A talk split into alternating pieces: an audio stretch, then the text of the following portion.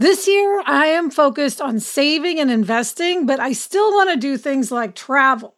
NerdWallet lets you compare top travel credit cards side by side to maximize your spending, some even offering 10 times points on your spending, which means you could end up with a free flight or maybe a better hotel room. So, what could future you do with smarter financial decisions? Compare and find smarter credit cards, savings accounts, and more today at nerdwallet.com. Nerdwallet, finance smarter. Reminder credit is subject to lender approval and terms apply. Eating processed food for every meal isn't healthy for people or for dogs. We all know that. And kibble is subject to multiple rounds of high heat processing, making it an ultra processed food. The farmer's dog is real, fresh, healthy food with whole meat and veggies gently cooked in human grade kitchens to preserve their nutritional value. My dog Barnaby loves the farmer's dogs. When he sees me pulling one of those packets out, he comes running. It's personalized, vet developed, and it has recipes for as little as $2 a day. Meals arrive in pre portioned, ready to serve packs, and they're conveniently delivered on whatever schedule works for me. Get 50% off your first box of fresh, healthy food at thefarmersdog.com slash happier. That's 50% off your first box at thefarmersdog.com slash happier. Hello and welcome to Happier. This is week two in our special four week series on the four tendencies. This week we'll talk about the questioner tendency and have a special guest questioner.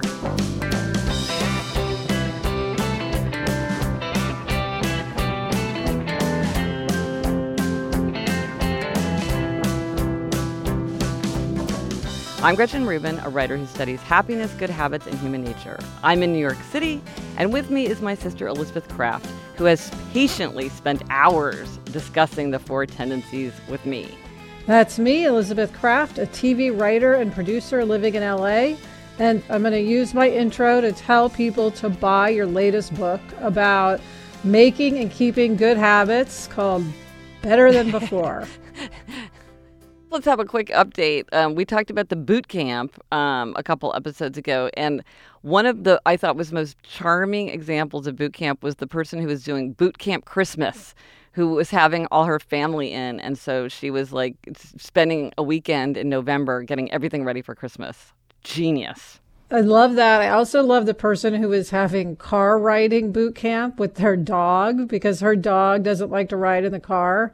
And so she's like driving the dog around every day for two weeks to get the dog acclimated. Uh, I thought that was one I never would have thought of. Yeah, and she said like calling it a boot camp somehow makes it seem better, more palatable. Yes, yeah. yes. And then um, on the eggs, so many people, Elizabeth, yes, you said about hard boiled egg, eggs. and I have to say, somebody said, "Oh, you should get like this Krups hard boiled egg maker," and I got one, and now my daughters are eating hard boiled eggs for breakfast every day. It's like Amazing. Okay, I need to get one too. Oh my gosh. Yes. One other uh, great piece of advice we got from someone was we were talking about how to unpack after a move, how to finish those final nagging tasks. And their advice was don't connect your cable or internet until you're fully unpacked, which I could never do that, but it's a great idea. Yeah. Brilliant. Brilliant solution. So thank you everybody for chiming in with those. We love we love getting your your um, your input. Now, to do a quick quick recap of the four tendencies before we launch into the try this at home, it's upholder, questioner, obliger, and rebel. And it has to do with how you deal with an expectation an outer expectation like a work deadline, an inner expectation like a New Year's resolution. So, upholders readily meet outer and inner expectations alike. That's what we talked about in episode 35. Today, we're going to be talking about questioners. Questioners uh, question all expectations. They'll do something if they think it makes sense. They hate anything inefficient or arbitrary or unfair. Um, obligers readily meet outer, they struggle to meet inner. We're going to talk about that in an upcoming episode. And also rebel. Rebels resist outer expectations and inner expectations alike. And if you want to hear more about that, you can go to happiercast.com slash 35, where we talk about the upholder tendency, um, or episode 13, where we talk about sort of the overview. And if you want to take a quiz for yourself, if you go to happiercast.com slash quiz, you can take a quiz. But so to try this at home this week is think about three or four people in your life and try thinking about how you might communicate with them more effectively when you're knowing their tendency. Yeah, I think this can really change dynamics in relationships. You know, it's not just a fun experiment. I think it could actually improve your marriage or improve your relationship with your boss or improve your relationship with your best friend. Yeah, I mean, Jamie's a questioner. My husband is a questioner, which has great things because upholders, it's helpful to be around questioners. But sometimes it drives me crazy when he questions mm-hmm. things. And now I'm much more just like, oh, well, it's not that he's he's not like disrespecting me by questioning something that I've asked him to do. It's just he always wants to know, like, why should I do that? And so I don't get as annoyed. And you know, it's funny, Gretch, dad is a questioner. And I think growing up with a questioner is actually a good thing because he responded to rational arguments. So if you wanted to explain, you know, why curfew should be extended that night until 2 a.m. after a dance, if you had a good argument that he could understand, he'd be very reasonable about it. Yeah. No, it was. It was very, he responded very well to that. And also, he gave reasons for what he was doing, you know, so you didn't feel like things were arbitrary. It felt like everything was, there was a reason for everything that had been thought through. And yeah, and you could challenge it if you wanted to. But you know, it's interesting though. You're saying like it can it can it can lower conflict and help people get along, and I definitely see this sometimes when people don't understand how people see the world differently from the way they do. Like I have a friend right now who uh, whose father really needs to do like a lot of make a lot of health changes, eating, exercising, taking medication more conscientiously, all, like tons of stuff. And my friend keeps sending his father like studies and uh-huh. research and is like, let's make a chart. And you know, and I keep saying to him, you're a questioner. You're making a questioner argument, which is I'm going to show you the rationale. I'm going to show you why you should be doing this. But his father's not a questioner, and so it's not helping. He just like he's like I don't want to read these studies, and he doesn't read them, you know. And so it's like the, they're not communicating effectively because he's just trying to give him questioner satisfaction, but the but the father is not a questioner. Yeah, the father, maybe he's an obliger and he needs to have, you know, a doctor visit once a week that he has to go to. Right, exactly. And I couldn't really tell from my friend what he was, or else I would have like launched into my habits habits cheerleader mode with a long list of things to try. Um, it is funny. I think questioners do send a lot of articles. Oh, interesting. I never thought about that. Uh, and most people are like, I don't want to read this article. Right, right. But they love the information. Well, it's interesting because I eat very low carb, and and and that comes very easily to me because as an upholder, it's just like this is this is yes, this is no. Like I just follow the rules, and I find kind of a satisfaction in that. And but when Dad was becoming convinced to sort of adopt the same eating patterns, he was like read all the research, read tons of books, like constantly is reading the latest like news reports and, and studies that are coming out because he's so satisfied by getting all that information in. The more justification he has, the better he likes it. So if you want to get to dad, come at him with information. If you want to get to mom, maybe a different strategy. That's right. That's right. It's different different tendencies respond to different language so again, for this week to try this at home is you know think about some people who are important in your life, three or four people, and see if you can identify what tendency they are. For most people, it's pretty obvious um, what tendency they are, and think, well, how could I communicate with this person in a different way? Am I sort of shouting out something that I would respond to, but they're not hearing me because they're a different tendency, um, and see if trying to make different kinds of arguments that will appeal to the different tendencies might help you communicate more effectively or at least understand your relationship with them better so that you feel less frustration with them perhaps yeah, yeah. for their for the way they are um, and let us know if, if, like what you learned what you tried um, about the people in your life twitter facebook drop us an email at podcast at gretchenrubin.com or if you go to happiercast.com slash 36 um, you can comment and read all the show notes and everything for this episode. When you're hiring for your small business, you want to find quality professionals that are right for the role. That's why you have to check out LinkedIn Jobs. LinkedIn Jobs has the tools to help find the right professionals for your team faster and free. And, you know, Elizabeth, I now work with a team and hiring the right people is so important. It's maybe the most important thing. And LinkedIn makes the process of identifying and hiring people easy and intuitive. I know that when I've been hiring for my team, it's hard to find quality candidates to interview. And LinkedIn isn't just a job board. LinkedIn helps you hire professionals you can't find anywhere else even those who aren't actively searching for a new job but might be open to the perfect role. In a given month, over 70% of LinkedIn users don't visit other leading job sites. So if you're not looking on LinkedIn, you're looking in the wrong place. On LinkedIn, 86% of small businesses get a qualified candidate within 24 hours. Hire professionals like a professional on LinkedIn. Post your job for free at linkedin.com slash Gretchen.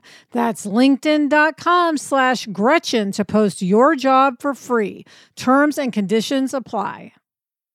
So today, to talk about questioners, we have a special guest, brilliant agent Christy Fletcher. Christy is here in New York City. She is uh, has been my agent from the very, very beginning. We started off together. Um, Elizabeth, of course, in true Hollywood fashion, has multiple layers of representation, but she also is represented for Chris by Christy in yes, some ways. I'm lucky. Yes, we're She's both my book agent. Yes, yes. My theoretical book agent.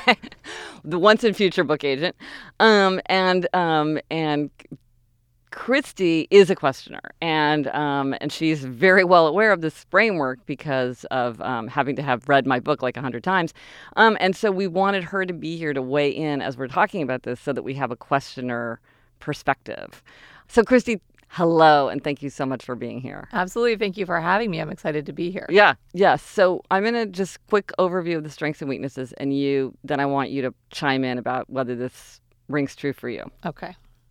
And as I recall, your husband's a questioner too, right? He is. Uh, yes. He's okay. a journalist. So Okay, yes. Yeah, yeah, is. yeah. So so you got questioners up a, a mundo.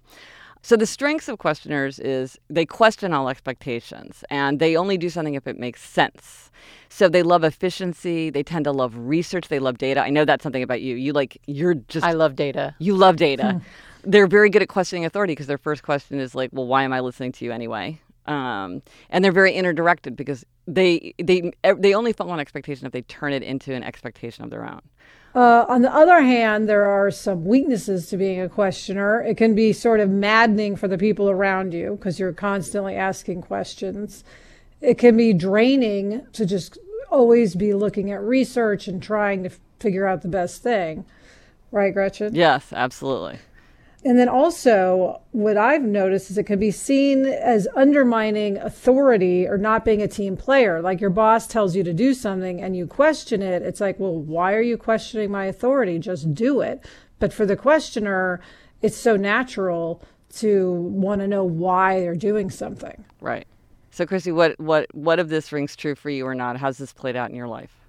I think it. I think it all rings true. I think uh, it's probably part of the reason why I'm self-employed. Yeah. and work for myself is that I get to do all of my own research and then make all of my own decisions. So you live with your decisions much more easily because you've gone through the whole process of figuring out what you think is right and wrong, and then you can just affect it. Right. You don't have to go through the extra layer of coming to grips with the decision someone else has made. Exactly, exactly. Uh, the downside of it is that you're responsible for every decision that you make. And if you're endlessly questioning and trying to get research, sometimes you need a hard stop and something to sort of push back on the process that you tend to engage in. So you can kind of go down those rabbit holes, I think, sort of more than is actually useful Right. um, before you finally reach a decision point. So.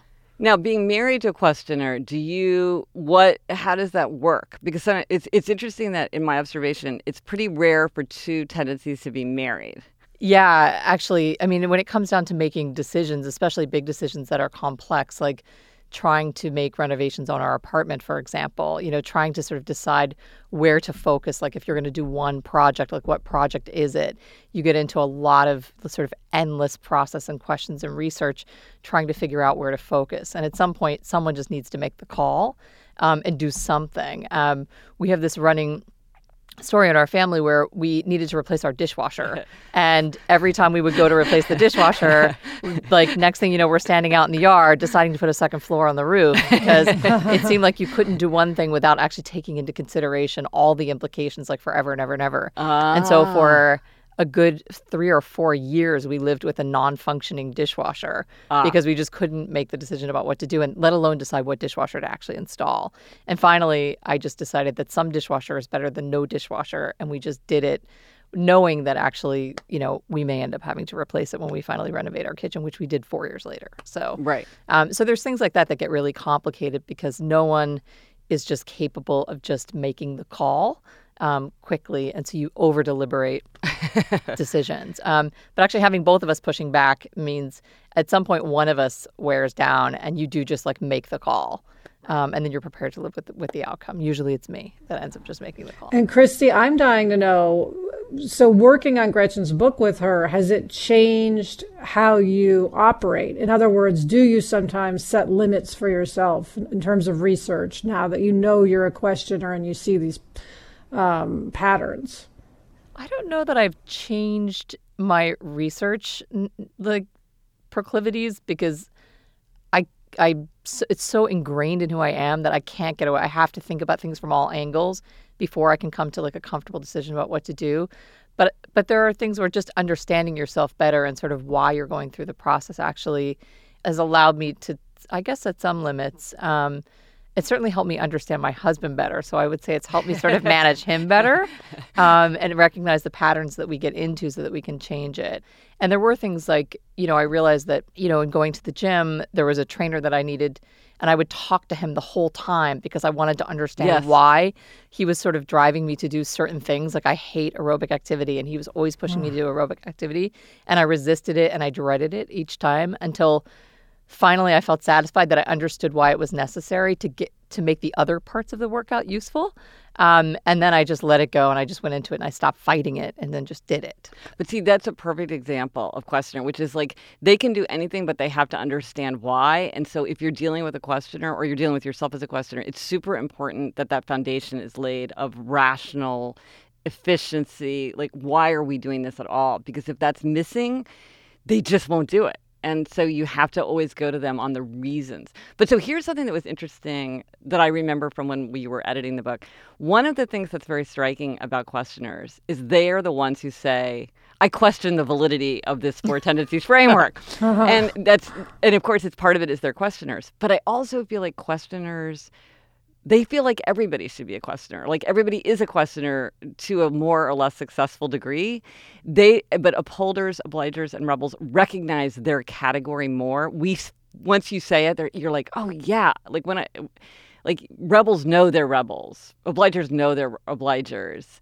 Upholders know they're upholders. But questioners are like, ah, I don't know. Isn't, is, like, why would anybody be any different? And I remember at the beginning you were kind of like, okay, well, I sort of get the framework. It took you a while to kind of warm up to it. Yeah, I think that that's true. I think that's true. I think because the idea of just getting more information and yeah. sort of pushing on things and trying to get to the bottom of something, yeah, to really understand it is just so ingrained. It's so obvious. You, you don't take anything at face value. Everything has to have sort of a rationale or reasoning behind it. So you have to kind of get down to the point that you're finally persuaded, and then you're there and you're fine.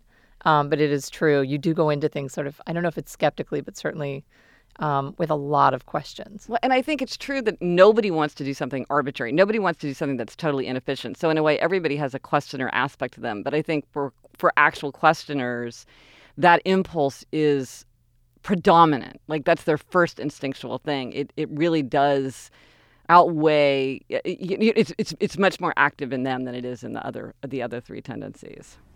And I really think no for questioners having people around them know their questioners is a life changer because it totally um, deflates the sort of aggravation uh, of them questioning all the time.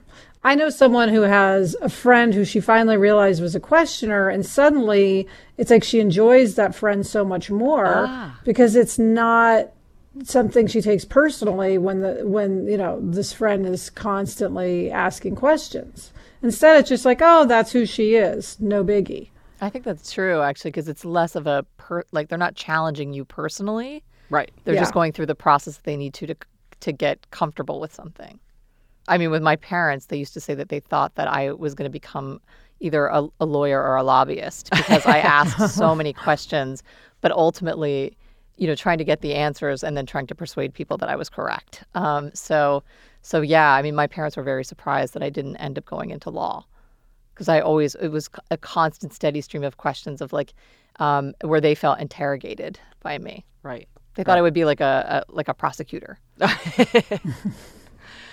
Um, well, so Christy, something that you said before um, exactly brings up the striking pattern of questioners that um, that I think we should focus on, which is that questioners often will say that a downside of being a questioner is sort of analysis paralysis.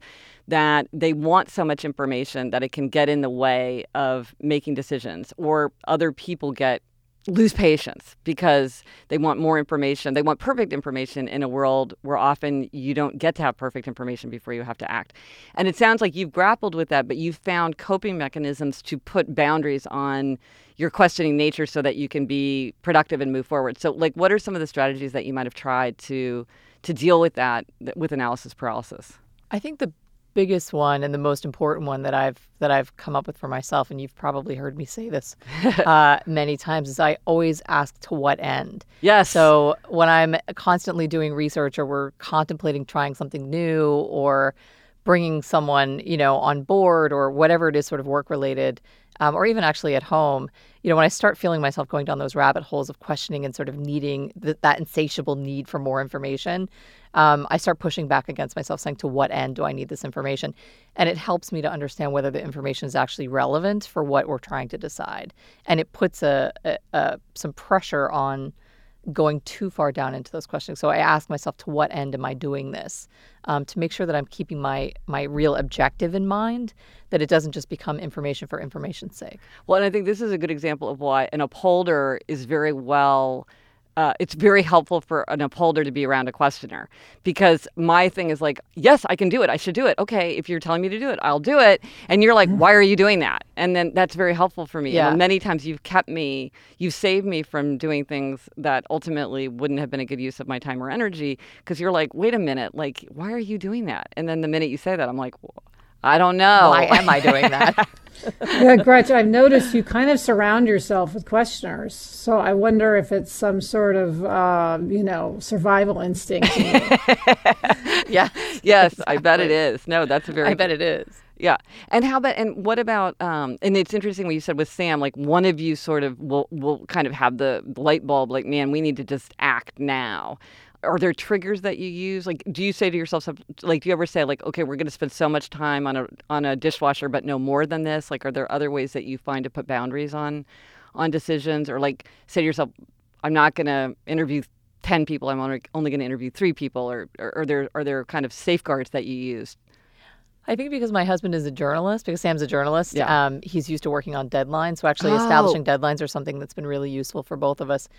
At some point, the paper has to go to the printer, and so for us, actually having like clear deadlines for making decisions stops us in our tracks. So your questions start galvanizing around a specific point in time, uh. where instead of having it be process oriented or setting the number of questions that you're going to ask it really is just like okay by this time we need to have made a decision right and at that point you know you start you become much more efficient in the questions that you're asking or the information that you're trying to get to focus on what's really important because you know you're just you're going to live by that deadline and you just have to make the call at some point. How often do you find yourself regretting decisions you've made or once they're made you don't think about it again? No, once I make the decision, I'm very I'm comfortable with it. As long as I've you know felt like I went through the process that I needed to to get to that point.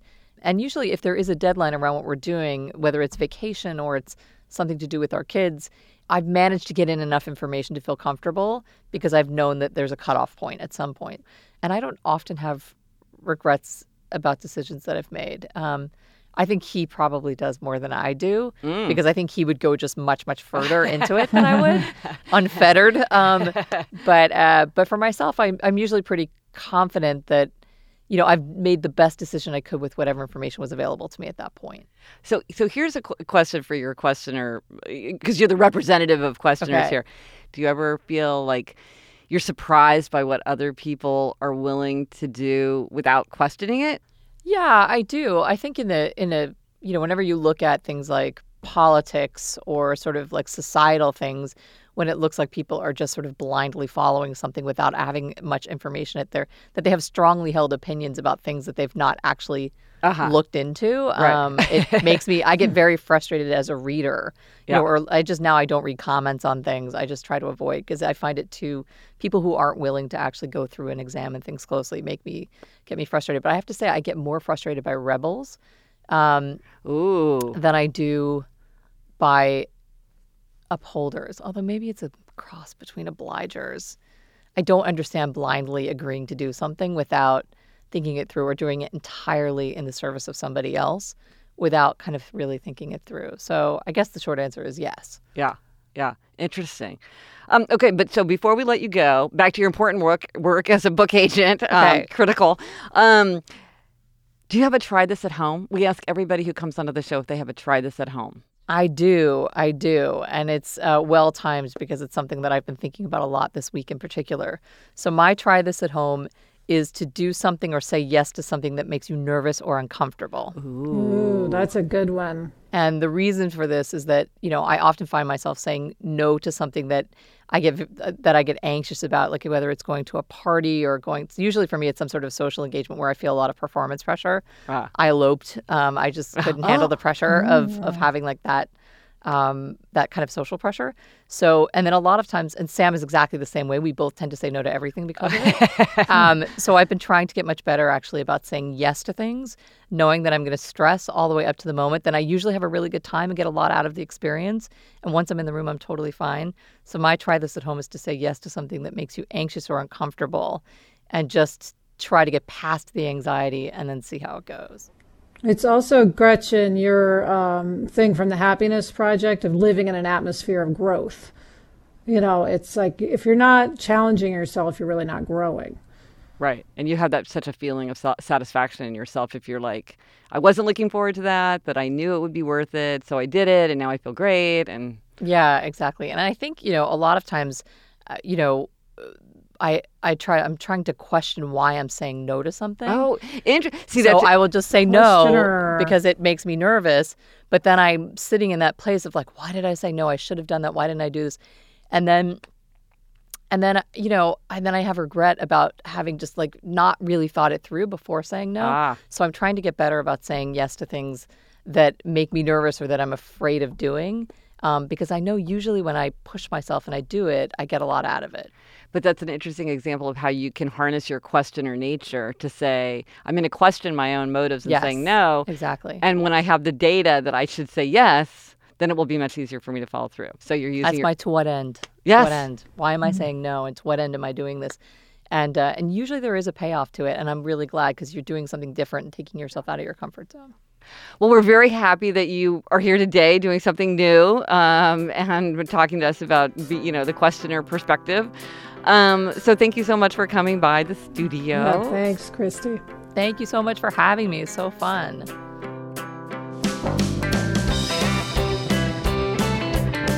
Now it's time for a listener question. If you want to leave us a question uh, by voicemail, call us at 774 277 9336. That's 77 Happy 336.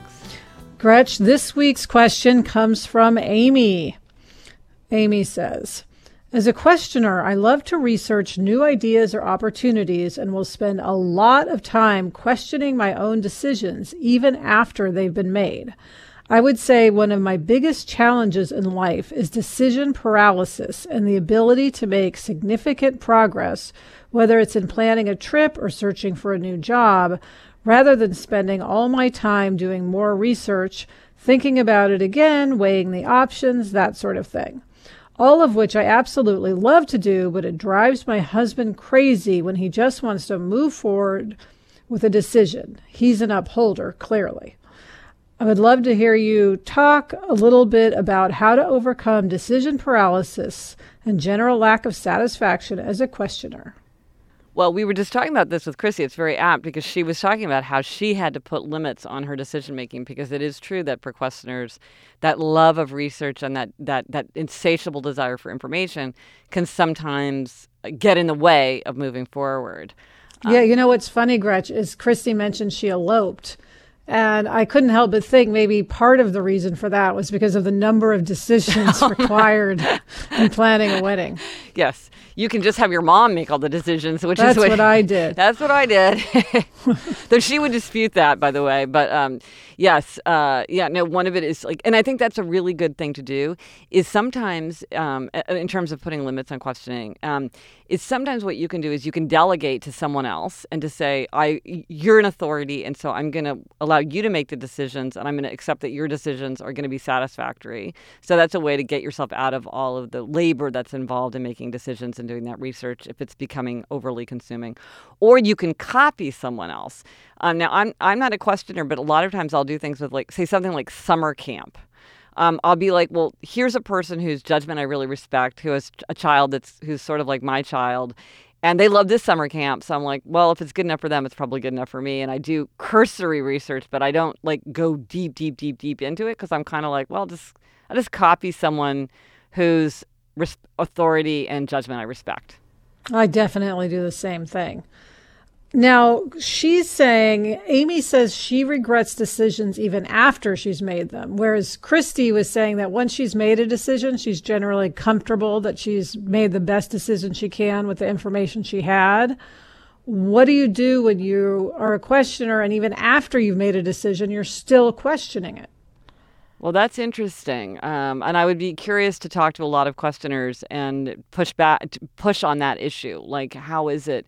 Um, like, if you feel like you, at what point do you feel like you're confident and comfortable with your decision, and uh, and can look back on it with satisfaction? Because that might be related related to the maximizer satisficer issue that we talked about. You know, maximize Ah. wanting to make the optimal decision and not a good enough decision. So that might be something to think about. It's like for a lot of research, a lot of decisions, you don't have to make the perfect decision. You just need to make a good enough decision. Like Christy talking about the dishwasher. You don't have to make the absolutely 100% best decision about a dishwasher. You just at a certain point need to like any dishwasher is better than no dishwasher. And remember, you don't have to make perfect decisions all the time. Yeah, maybe Amy needs to have some sort of priority system for decisions. So if she's like questioning, um, you know, the pair of black pants she bought, she just say, that's not a high priority. So I've got to just give this up. If she's questioning her career choice, you know, that's worthy of, of, of pondering more. Yeah, yeah. And I think Christy m- mentioned using deadlines. Um, that can be very helpful. Um, limits, like, oh, I'm going to do, I'm going to look at 10 sites, but not 20 sites when I'm researching which digital camera to buy or something like that, you know, putting boundaries on it. Yeah, and I think in Amy's case, if it's, you know, if there are issues that she trusts her husband's judgment about, she should just hand the decisions over to him and really never think about it again. And the key to that is to not question his decision once he's made it, of course. yes, yes, that would be the key thing. The weather's getting warmer, so it's time to say goodbye to jackets and sweaters and hello to shorts and tees. I wanted to update my wardrobe without spending a fortune, and luckily I found Quince. Elizabeth, I got the flow knit wide leg pant. It's very light, it's perfect for the summer. It packs very easily. I recently went on a trip with my family and I took it with me, and they were just the thing to wear on a really hot day where I wanted to be covered up, but I wanted something that looked great and also was very comfortable. And the best part all Quince items are priced 50 to 80% less than similar brands. By partnering directly with top factories, Quince cuts the cost of the middleman and passes the savings on to us. Get warm weather ready with Quince. Go to quince.com slash Gretchen for free shipping on your order and 365 day returns. That's Q-U-I-N-C-E dot com slash Gretchen to get free shipping and 365 day returns. Quince.com slash Gretchen. Okay, demerits and gold stars. Elizabeth, you're up with the demerit. What's your demerit? Oh, I have a bad one this week, Gretch. Uh, Um, not exercising. Now, I'm still doing my InForm Fitness. I want to be clear about that. well, that's huge. I mean, okay, that's huge. That's high intensity strength training. That's That is huge, Yeah. but I really need to do aerobic activity. I really need to do the treadmill. I mean, I would say hike, but there's no way I'm hiking right now. Um, I just, even my treadmill desk, I haven't been able to use as much just because of the nature of what we've been doing at work. I haven't been in my actual office where the treadmill desk is. So usually when I'm working an office job, I have that to fall back on, but I haven't been able to do it as much. And I just haven't been doing the treadmill at home at night the way I was doing for a good two years. I was doing the treadmill at night several times a week. So what do you think what what's happened now that's so you said at work like the nature of the work that you're doing means like I guess that you're in the writer's room you're not at your desk doing your stuff and so that's sort of out of your control because it has to do with right. the kind of the ebb and flow of the nature of writing a television show. Right. So that will change and your habit of using the treadmill desk is still there when you're at your desk you're still on the treadmill, right? Uh yeah, most of the time but not but the less you do it the less you want to do it. That's the other thing. Ooh like so many things in life. Yeah like your legs are less strong so they get tired you know. And then why do you think what's you said for two years you've been doing the treadmill at night and now you're not. So what's what's changed that's breaking that you had a good habit going what's what's making that hard to do? I'm not sure. I think um i think part of it is that i had this perception when Jack was younger that he slept really deeply. And the treadmill is right next to his room, and I have to turn up the TV really loud to hear it over the treadmill. Uh-huh. So I have this fear of wait. Now I feel that he sleeps less deeply, so I'm worried about waking him up.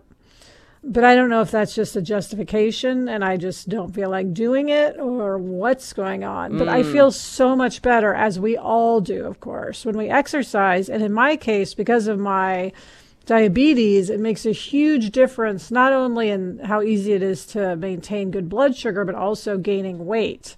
Because, you know, there's a whole chemistry with insulin and insulin resistance that I won't even go into. But the exercise is even more important for me than it is for other people. Wait, okay, so here I go into my hap- my habits cheerleading mode. So you're invoking the concern for others loophole. I have concern for ah. others, and so that's why I feel like I'm justified in not breaking this up. So I'm going to push back on one thing. So, has Jack actually been affected that you know of, or is this like a potential? This is all in my mind. Okay, so we don't know that he maybe he's sleeping incredibly deeply because he's at kindergarten for the first time and his mind is being blown, so he's uh-huh. sleeping incredibly deeply. So I think you can say you don't. You can just safely assume that he's sleeping as deeply as he ever has. And then also, could you watch television with earphones or watch it on your phone or an iPad or something so you could use earphones if you can't plug it into your TV set? Um, maybe I could watch on an iPad. Yeah. I hadn't thought of that. Um, I can look into that. I can ask Adam to okay. look into that. He's very me. techy. Yeah. Okay. Yeah. Okay. So. Okay, I'll do that, and I um, I, have got to get this going because it's it's really making me you know unhappy. So if you so when you have when you're thinking about the treadmill and you're thinking and these reasons are, these these hesitations are coming into your mind, just try to analyze them and say, okay, so is that true? And if it is true, what can I do about it? You know. So okay. easier said good than done. Easier said good advice. Good cheerleading. Um, okay, now time for a gold star. What's your gold star? So you know, I often give gold stars to people who have said the right thing because for me, I get so much satisfaction when somebody has just like the right words to say. And this was something that my husband Jamie's. I've noticed Jamie has lots of these um, because he really is good at knowing the right thing to say. And um, this was, I'm not going to get into all the details, but let, let, let's just say it's one of those situations where there was a group email and somebody, uh. instead of hitting, like carefully, you know, picking and choosing who would get the, the, the forward, uh, uh, of the snarky comment that followed on the email that went out to a big group, he hit reply all. Ooh. So he, you know, snarky comment goes right back to the people who, in, who inspired the snarky comment, and they saw it and were annoyed. And so so he apologized and everything. So then he sent an email to Jamie and me saying, "Man, you know this happened, and you know I feel so bad about it, and I apologize, but nevertheless, like it was a dumb, bad mistake, and I feel I feel rotten about it, and so I just wanted to apologize to you." And you know, I saw this and I was like, "Oh my gosh, this is like the worst thing." You know, because it's an upholder, of course, that's like makes right. me feel cr- terrible. And I felt so bad for the guy, and um, and I totally understood what he meant too. Um, so I sort of understood everybody's thinking. and I was thinking, well, what am I going to say? What am I going to say? And I was like, you know, had all this like half realized thoughts, drafts in my head of what I was going to say. And then I see that email, Jamie sent an email, one line, no punctuation. We've all done it. Oh, and I that thought is good. we've all done it. And and now like so in so many situations that's the perfect thing to say. Like somebody's like, "Oh my gosh, I'm so sorry I missed the conference call. Like I was thinking that we were on Pacific time, but actually I know you're on Eastern time." And we've all done it. you know, or Ah, oh it's my god. almost a mantra. It's a mantra. It's like we've all done it. And it's comforting to people. And the thing about what I realize about when you say the right thing, it's comforting because it's true. It's not like if you say things that aren't true, like, oh, nobody cares or oh, they'll forget about it. You don't know that's true. It barely like, is not true. Right. And so it's not comforting. But we've all done it. It's like, we've all done it. We understand. We've all done it. It's a mistake we've all made. Or, you know, and, and it's just comforting because you're like, you feel completely understood and it just allows you to move on. And I and it, it's also very nice, I think, when you have these things to say, you know what to say to somebody else that's comforting. And so now when somebody has something like that, I'm like, we've all done it. And they're like, yeah, okay. It's just it's just great. So anyway, gold star for Jamie for yeah, giving that's me the a right good one. I'm gonna I'm putting that in my arsenal for sure. Excellent. And that's it for this episode of Happier. Remember to try this at home. Figure out the tendencies of some key people around you and try using that knowledge to communicate better. Let us know if you tried it, what you tried, what worked for you. thanks to our producer Henry Molofsky. Also, thanks to Laura Mayer and Andy Bowers of Panoply. Special thanks to uh, Gretchen's book agent and mine, Christy Fletcher, questioner extraordinaire. Gretchen's on Twitter at Gretchen Rubin, and I'm at Elizabeth Craft. Our email address is podcast at gretchenrubin.com. And if you like the show, please be sure to tell a friend and subscribe to us in iTunes. And if you're questioning, hey, Gretchen and Elizabeth, why should I tell a friend? Well, the reason is, is if you tell a friend, it helps other people find good podcasts. And if you say, well, why should I write a review? Well, that'll help other potential listeners find the show. And if you think, why should I subscribe? Well, if you subscribe, it will make it a lot easier to listen to the show. So those are some good reasons to do it. Now, if you want to go more deeply into the uh, into the tendencies, if you're curious, you want to read more, you want to learn more, um, I'm working on a handbook of the four tendencies. I'm not sure exactly when it's going to be done. Christy and I are talking about it. Um, but if you want to be notified when the book is, becomes available, just text me at 66866 and enter the word tendencies. And that's the plural, C I E S, tendencies, when you're prompted. And then you'll go onto a list where I can email you once the book um, is ready. Until next week, I'm Elizabeth Craft. And I'm Gretchen Rubin. Thanks for joining us. Onward and upward. If you've ever been in the market for a new home, you know home shopping can be a lot. There's so much you don't know and so much you need to know. What are the neighborhoods like? What are the schools like? Who is the agent who knows the listing or neighborhood best? And why can't all this information just be in one place? Well, now it is on Homes.com. They've got everything you need to know about the listing itself, but even better. They've got comprehensive neighborhood guides and detailed reports about local schools. And their agent directory helps you see the agent's current listings and sales history.